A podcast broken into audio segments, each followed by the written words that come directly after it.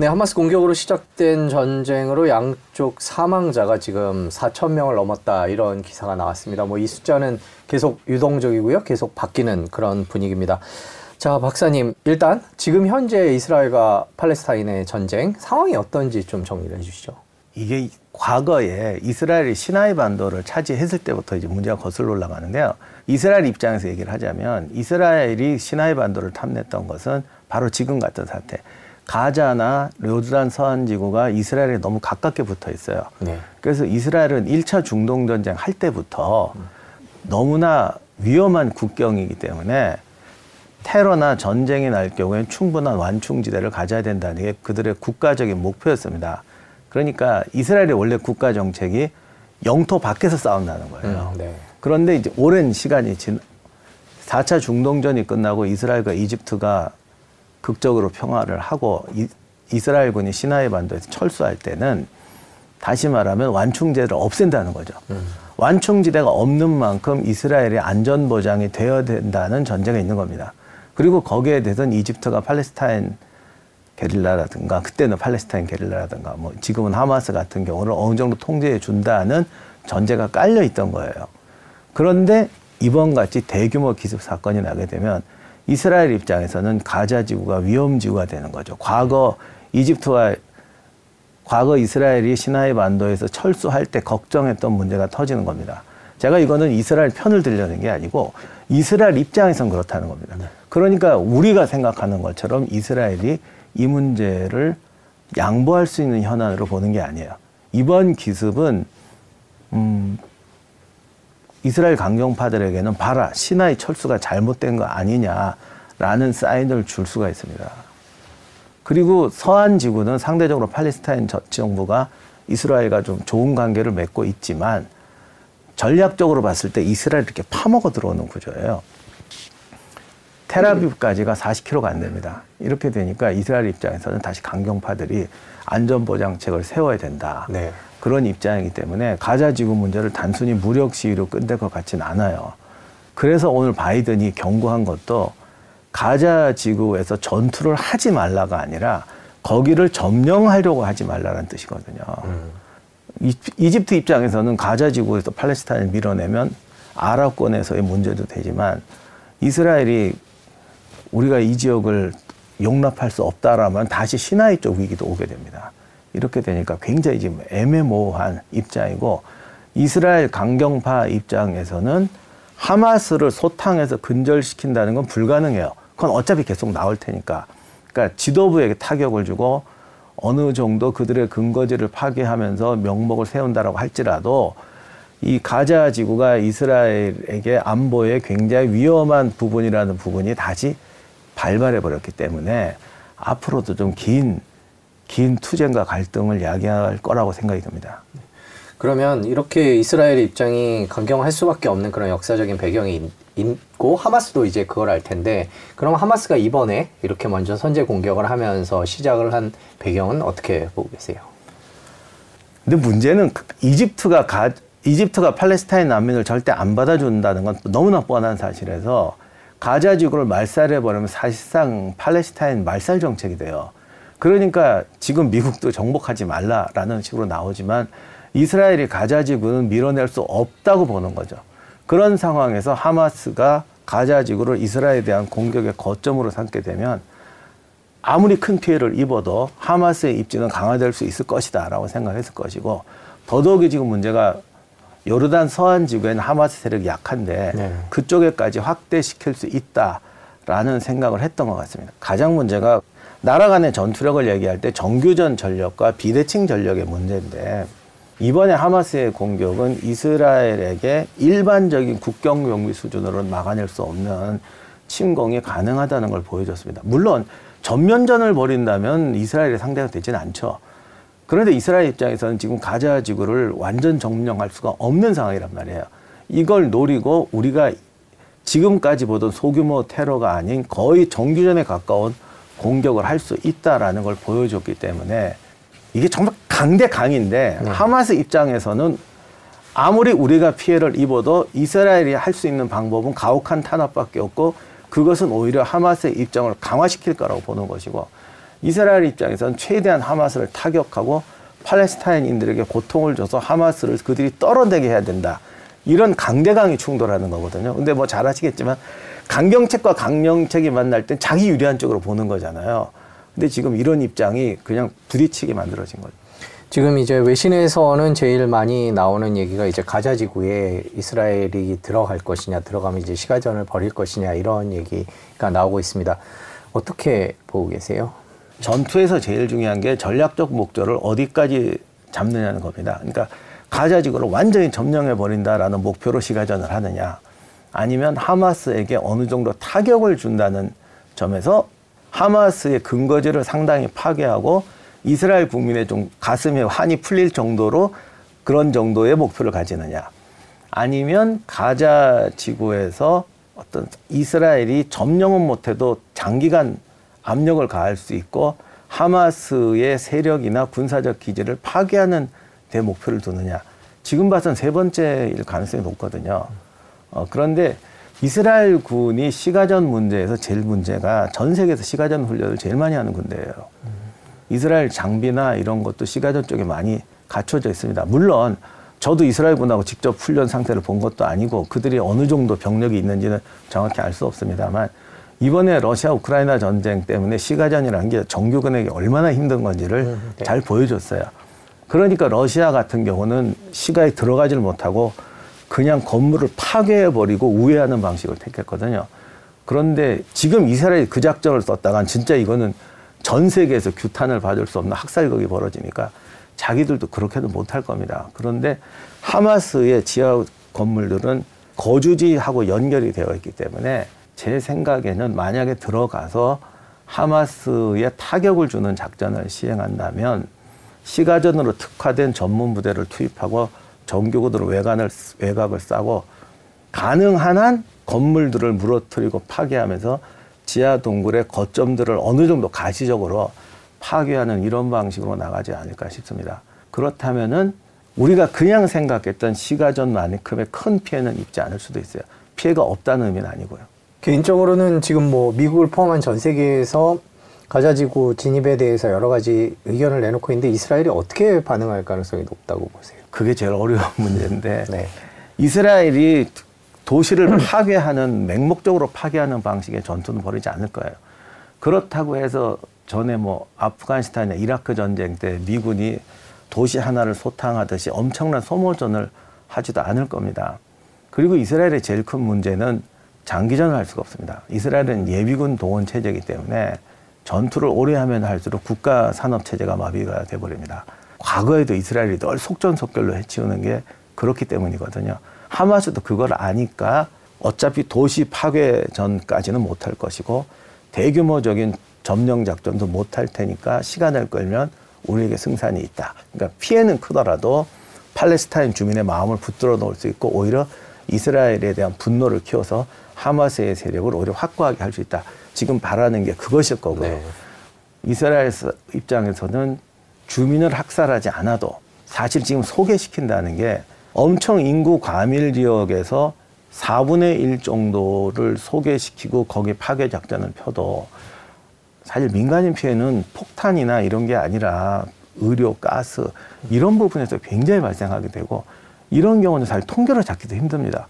우리가 이스라엘군이 폭격을 해서 건물에서 몇 명 사상자가 났다는 숫자가 나오지만 물이 끊어지고 약이 끊어지고 생활이 흐트러 생활 패턴이 흐트러져서 뭐 병에 걸린다거나 이렇게 사망하는 숫자는 통계로 잡을 수가 없어요.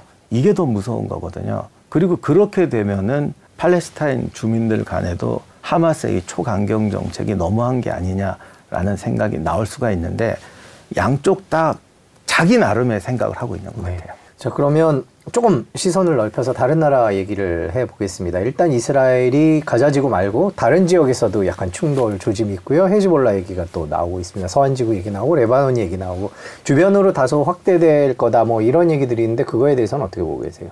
이게 확전의 의미가 뭐냐는 건데 우리가 지금 중동전이 발발할지 모른다는 건 이제 정규적인 정규전이 발발하는 건데 정규전이 발발할 가능성은 적다고 봅니다. 일단 시리아는 지금 전쟁을 할 상황이 아니에요. 레바논의 헤즈볼라가 말은 10만이라고 하는데 실제로 여기는 거의 좀 군벌화 같은 집단이기 때문에 정규전을 시행할 능력은 없습니다. 그리고 정규전에서 이스라엘군을 이길 수도 없어요. 왜냐하면 레바논이나 시리아 쪽에서 침공하려면 골란고원이라든가 이스라엘 방어선이 굉장히 지형적으로 유리한 데 있고 정규전 능력은 사실 이스라엘이 압도적이기 때문에 이건 상대가 안 되거든요. 그러면 이제 헤즈볼라가 이걸 좀 의리라고 표현하긴 그런데 어떤 동지적 관점에서 이번에도 뭐 포격을 하지만 포격을 한다거나 괴롭히는 작전을 시행할 수가 있고 이스라엘도 지금 이게 부담이 되니까 지난번 레바논 침공처럼 정규군이 밀고 들어가고 나오는 그런 것은 하기가 쉽지 않을 수도 있습니다만 얘들은 할 수도 있어요. 그렇기 때문에 헤즈볼라도 적당히 어떤 테러나 이런 것을 감행할 수는 있고요. 그리고 이런 게 이제 오래 이제 중동 평화는 당분간 물 건너갔기 때문에 이런 작은 테러나 갈등이 지속될 수는 있지만 정교전은 저는 곤란하다고 봅니다. 더욱이 헤즈볼라는 지금은 레바논의 집권 정당이 됐습니다. 그러니까 과거 하마스하고는 달라요. 네. 그러다 보니까 국가라는 부담을 안고 있고 그 사람들도 이제 권력에 들어가 있기 때문에 함부로 이전 같은 그런 무모한 테러 같은 경우는 하기가 힘들죠. 그러니까 정규전도 못하고 하마스 같은 테러는 할 수 없고 본인들도 지금 정체성의 문제가 걸려 있어서 어, 그런 식의 확전은 되지 않을 거라고 생각합니다. 그러면 조금 더 넓게 봐서 이제 가장 신경이 쓰이는 나라가 뭐 세계 경제도 그렇고 미국도 그렇고 이제 이란입니다. 이란의 개입 우려 때문에 어 미국에서도 여- 이런 기사가 나옵니다. 확정 가능성이 거론되고 있다 이런 기사가 나오는데 이란 움직임은 어떻게 전망하세요? 이게 정말 힘든 설명인데 이란의 입장에서 보면은 항상 우리가 세계 정치사를 보면 약간 그 악의 축으로 이제 몰리는 나라들이 있지 않습니까? 그러니까 이란은 이란이 악의 축 비슷하게 되는 여러 가지 또 요인들이 있습니다. 핵무기 문제도 있고 뭐 등, 아, 핵 개발 문제도 있고 그러니까 이란이 핵 개발을 하면 예를 들면 이제 인도라든가 이스라엘이라든가 이게 펼쳐지는 거거든요. 그러다 보니까 이란을 막는 거는 사실 이란이 미워서 막는 거 플러스 이게 뚫리면 다른 데도 뚫린다는 것 때문에 이란이 더더욱이 비난을 받고 있습니다. 그런데 이란이 개입한다, 본인들도 개입한다라고 하지만 어떤 식으로 개입하냐는 거죠. 그러니까 무기와 자금을 지원하고 뭐 어떤 그 시아파 연대를 통해서 지속적인 어떤 그 중동 전세에 간접적인 압력을 넣는 것은 하, 사실 이거는 4천 년도 넘은 역사예요. 이것까지 말씀드리기는 긴데 이 중동 지방의 역사를 보면 항상 이라크, 이란, 이집트가 이제 가장 주도권을 쥐고 움직이는데 이란이 약간 빗겨나 있잖아요. 그러다 보니 뭐라고 할까요? 계속 흔들고 어떤 국지적인 침공으로 전체를 흔드는 역할을 끊임없이 해오고 있어요. 그거는 뭐 이란의 자체 지정학적 입장이니까 그게 좋다 나쁘다가 아니라 이란은 늘 그렇게 살아왔거든요. 그런 연속선상에서 지금도 그런 게 있는데 어떤 정규전으로 개입한다거나 자금 지원한다는 데는 한계가 있다고 보고요. 그 소위 시아파들을 계속 충동질하고 그들을 이 시- 순위파 지역을 단합을 저지하는 간접적인 방식으로 지속되고는 있지만 그것도 한계가 있고 그 다음에 정규군의 공- 참전이라는 건 사실 불가능하죠. 지금 시리아에 일부 이란 군대가 들어와 있고 그들이 뭐 국경 지방으로 이동한다 이런 얘기가 있습니다만 이란도 정규전을 한 적은 거의 없습니다. 1980년에서 88년까지 이란 이라크 전쟁 했었는데 당시에 거의 막상 막하였습니다. 그 이라크 군이 이스라엘이나 미군하고 붙으면 한 달도 못 버티는 수준이었어요. 그러면 그 이후에 이란 군은 강해졌는가? 우리가 군대의 전투력을 병력이라든가 무기 수치로 볼 때는 뭐 좀 판단하기가 쉬운데 실제로 국가의 전투력, 특히 정규전 능력이라는 거는 무형의 요소를 봐야 되는데 이 무형의 요소라는 점에서 이란이 더 나아진 만한 어떤 조건이 없어요. 뭐 제가 이거는 검증할 수 없는 얘기지만 저도 역사를 하고 전쟁사를 하다 보니까 이 무형의 전력이라는 부분에 대해서 어떤 그 나라의 국가 체제, 사회 문화 정도 이런 걸 봐서 대강 감을 잡는 부분이 있는데 이란 같은 경우는 국제적인 정규전에 나와서 특별한 능력을 발휘할 만한 그런 조건은 갖춰져 있지 않습니다. 그러니까 이스라엘하고 소 시리아 주둔 부대 정도로 이스라엘 군하고 전면전을 벌인다는 건 저는 불가능하다고 봅니다. 미국 입장에서는 지금 여기서 더 일이 퍼지면은 대만 문제, 중국 문제, 아프리카 문제 계속 터지게 될 거니까 여기서 빨리 강경한 모습을 보여야 되고 아직 헤즈볼라나 하마스 정도는 이스라엘이 미국 지원 받지 않아도 해결할 수가 있습니다. 그러니까 들어가서 헤즈볼라를 소탕하고 가자를 소탕할 수는 없겠지만 공격을 막는 정도는 할 수 있어요. 네. 그렇기 때문에 굳이 옛날 중동 전쟁처럼 미군이 직접 지원해야 될 필요는 없거든요. 그러니까 오히려 더 생색을 팍팍 내고 뭐 항모 갖다 놓고 하면서 사실 이란이 여기에 얼마나 깊이 개입했는지도 우리는 모르는데 우리는 충분히 역량이 있다. 두 군데, 세 군데의 국제전에 우리들이 개입할 수 있는 역량이 있다는 걸 지금 자꾸 보여주는 거죠. 미국과 유럽이 전쟁을 미국과 유럽이 다른 지역의 전쟁에 더 이상 개입할 수 없다는 군사력의 한계를 보이는 순간 오히려 어마어마한 국지전이 발발하고 있지 않습니까? 그러니까 자기들은 이걸 막아야 되니까 이번 기회에 더 강경하게 말이 더 강경하게 말을 하고 있는 것 같습니다. 바이든 대통령이 이스라엘 쪽에도 얘기를 했습니다. 들어가지 말라는 취지로 얘기를 했고요. 큰 실수가 될 것이라고 얘기했습니다. 결국 미국은 일단 이 중동 지역에서 더 이상 확전이나 뭐 문제가 될 소지를 막아보겠다. 뭐 블링컨 국무장관도 계속 이스라엘을 찾고 있고요. 이렇게 몰고 가고 있는 이렇게 끌고 가고 있는 그런 이유는 어떻게 봐야 될까요? 지금 네타냐후 정부도 지금 정말 골치 아픈 문제에 터졌어요. 사실 이런 일이 터지면 정부한테 비난의 화살이 오는 건 당연한 거거든요.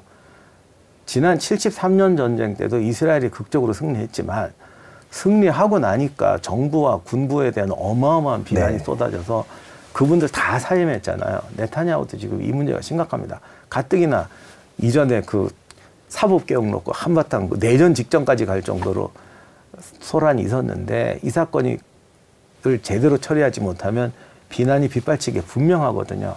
그러니 네타냐후 입장에서 뭔가를 해야 돼요. 뭔가 가시적인 걸 보여줘야 하고 어, 이런 장기적인 구조, 우리가 올바로 하고 있다. 우리를 밀어줘야 한다라는 사인을 보내줘야 되는데 이 부분이 지금 어떻게 해야 될지 사실 본인들도 잘 모를 겁니다. 가자 지구에서 극심한 탄압을 하거나 어떤 극심한 피해 상태가 생기면 이스라엘 사람들하고 다 강경파는 아닙니다. 네. 그런 부분에 대해서 인도주의적인 비난을 하는 분- 사람들도 이스라엘도 꽤 있고요. 그 다음에 결국 테러가 계속 심화되게 되면 이스라엘은 정말 골치 아프죠. 이집트가 지금 중요한 이스라엘의 파트너이기 때문에 다시 이들을 시나이로 밀어낼 수도 없고 시나이 밖으로 나갈 수도 없고 음, 팔레스타인 서한 지구에 대한 탄압도 더 이상 했다가는 이제 국제 여론을 버티지 못할 정도 이미 그 수준까지 왔는데 이런 상태에서 대안을 찾기가 쉽지가 않을 거예요. 그래서 아마 지금 우리가 흔히 달리면서 생각한다는 말을 하는데 지금 아마 엄청나게 고민하면서 이걸 어떻게 국내 여론 이스라엘 사람들에게도 뭔가를 보여줘야 되고 그거를 보여줄수록 세계 여론은 오히려 하마스 쪽으로 지금 처음에는 그 테러의 충격 때문에 뭐 이렇게 그나마 이스라엘 편을 좀 드는 사람이 많았지만 이제 가자 지구에서 장 가자 지구에서 사상자가 나오고 도, 도시 기능 마비, 전쟁 후유증으로 해서 사망자가 지속적으로 증가한다면 하마스도 결국 살아날 것이고 이스라엘에 대한 여론도 나빠질 거란 말입니다. 그 다음에 이제 제일 큰 문제가 지금 전 유럽에 이슬람 인구가 엄청나게 늘었어요. 사실 유럽 국가들이 인종차별이 있다고 하지만 옛날 흑인 노예 취급하듯이 난민 취급할 수는 없는 상황이잖아요.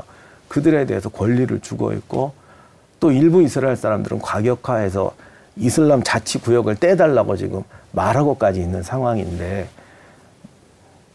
여기서 이스라엘 여기서 가자 지구에서 비극이 확산되거나 장기적으로 지속되면 전 유럽 심지어 미국도 지금 이슬람 세력들이 굉장히 많은데 이분들을 자극해서 그럼 우리도 유럽 안에 팔레스타인을 만들어 달라 뭐 이슬람 지구를 만들어 달라 이런 요구가 이제 강화될 수가 있고 그 그들의 어떤 정치적 동맹이 강화될 수가 있어요. 사실 유럽에 와 있는 이슬람 사람들이 국가는 많이 다르지 않습니까? 순위파, 시아파도 다르고. 그런데 이제 이슬람이라는 기발 반 이스라엘이라는 가치로 뭉쳐버리면 과거 그들이 유대인이 귀찮아서 쫓아냈는데 거꾸로 이제 이들이 또 문제가 되는 거고 뭐 이, 이 사람들 다시 뭐 돌려보낼 수도 없고 그런 문제 때문에 지금 압박이 이스라엘한테 거셀 거고 음, 하마스도 어떻게 보면 단두대 전략이고요. 이스라엘도 단두대 전략인데 지금 어떤 단두대 전략을 써야 될지 좀 고민하는 상황이라고 보여집니다. 네. 지금 뭐 변수가 많고 매일매일 이 상황이 달라집니다. 이집트 국경 같은 경우도 안 연다 그랬다가 또 왜 연다는 얘기 나오고 계속 이런 식으로 여러 가지 변수들이 있는데 앞으로 전쟁 진행 상황에서 뭐 저희가 예상을 여쭤볼 수는 없는 것 같고 어떤 점들을 주목해서 보면 변수가 될까라는 질문을 좀 드리고 싶습니다. 이번 사건이 문제가 아니라 제일 중요한 건 하마스가 팔레스타인 내에서 어떤 권력을 차지하냐. 즉 이번 거사가 성공으로 가느냐 실패로 가느냐. 팔레스타인 서한 지구의 자치정부 문제에 대해서 이스라엘이 이번 일을 교훈으로 온건 정책으로 돌아서느냐 아니면 지속적인 강경책으로 나갈 것이냐 요게 제일 관건인 것 같아요. 이것은 지금 우리는 가자 지구에 전투가 벌어지느냐 안 벌어지느냐에 관심을 두고 있지만 사실 가자 지구 전투는 뭐 1년, 2년 몇 달씩도 못 갑니다. 오히려 이거는 단기적인 사건으로 끝나고 앞으로 장기적으로 이스라엘과 팔레스타인이 강대 강으로 갈 상황 가능성이 높은데 그 강대 강의 내용이 그 팔레스타인에 대한 이스라엘의 더 강력한 압박으로 갈지 아니면 이원화된 하마스는 압박하면서 이쪽을 좀 풀어주는 상황으로 갈지 이게 장기적인 중동情勢에서는 중요하다고 보고요. 결국 하마스가 어느 정도 성공을 거둔다면 그 다음에 이제 요르단 서한지구에 대한 문제가 되겠죠. 최근에 아까도 말씀해 주셨습니다만은 이스라엘 사우디 국교 얘기도 여러 가지 있었고요. 중동의 화해 분위기 라는 외신의 보도가 많았습니다. 그거는 물 건너갔다 당분간은 힘들다 이렇게 봐야겠죠. 사우디와의 관계는 또 이게 별개인 것 같아요. 네. 여기는 정말 변수가 너무 많은데 제가 일단 말씀드리는 거는 헤즈볼라, 하마스, 팔레스타인 자치정부, 시리아 어, 이런 관계에서 정규전까지는 안 간다고 해도 테러라든가 어떤 강경 정책이 계속될 수가 있고 이스라엘은 이스라엘대로 저는 사실 이게 더 세질까봐 걱정인데 그럴 것 같긴 해요. 가자지구나 서한지구에 대해서 에, 전에 없는 강력한 더 규제로 들어갈 가능성이 사실은 높다고 보고요. 이번에 아무리 이스라엘이라도 가자 들어가서 엄청나게 죽이거나 막 시가지 절반을 폭파하거나 이런 건 못할 겁니다. 음, 어느 정도 자신들의 희생이 최소화되는 상태에서 가시적인 음, 전투는 좀 벌일 수가 있겠지만 그렇게 과하게는 못할 거예요. 그러나 그거를 통해서 가자 지구가 굉장히 어떤 난민촌 같은 상황으로 돌아가 버리게 된다면 이스라엘은 그것을 이용해서 가자 지구를 통제하려고 할 것이고 하마스는 군대로 말살하는 게 아니라 결국 조직으로 파괴해야 되는데 이런 일이 벌어지면 팔레스타인 주민들 중에도 하마스의 극단적인 정책은 우리에게 피해를 본다라고 생각하는 사람이 나오거든요. 그러면 또 그들을 이용해서 내부 분파를 이용하는 어, 이스라엘도 아마 이런 작전을 궁극적으로는 목표에 두고 있지 군사적으로 당장 뭘 말살한다 이런 식으로는 하지 않을 겁니다. 그들도 자기 나라에는 이슬람 사람들이라든가 또는 전 세계에 있는 좀 서구나 미국 미워하는 사람들에게 우리 그렇게 악당 아니다라는 걸 보여줘야 되니까 인도주의적 발언을 계속 할 거예요.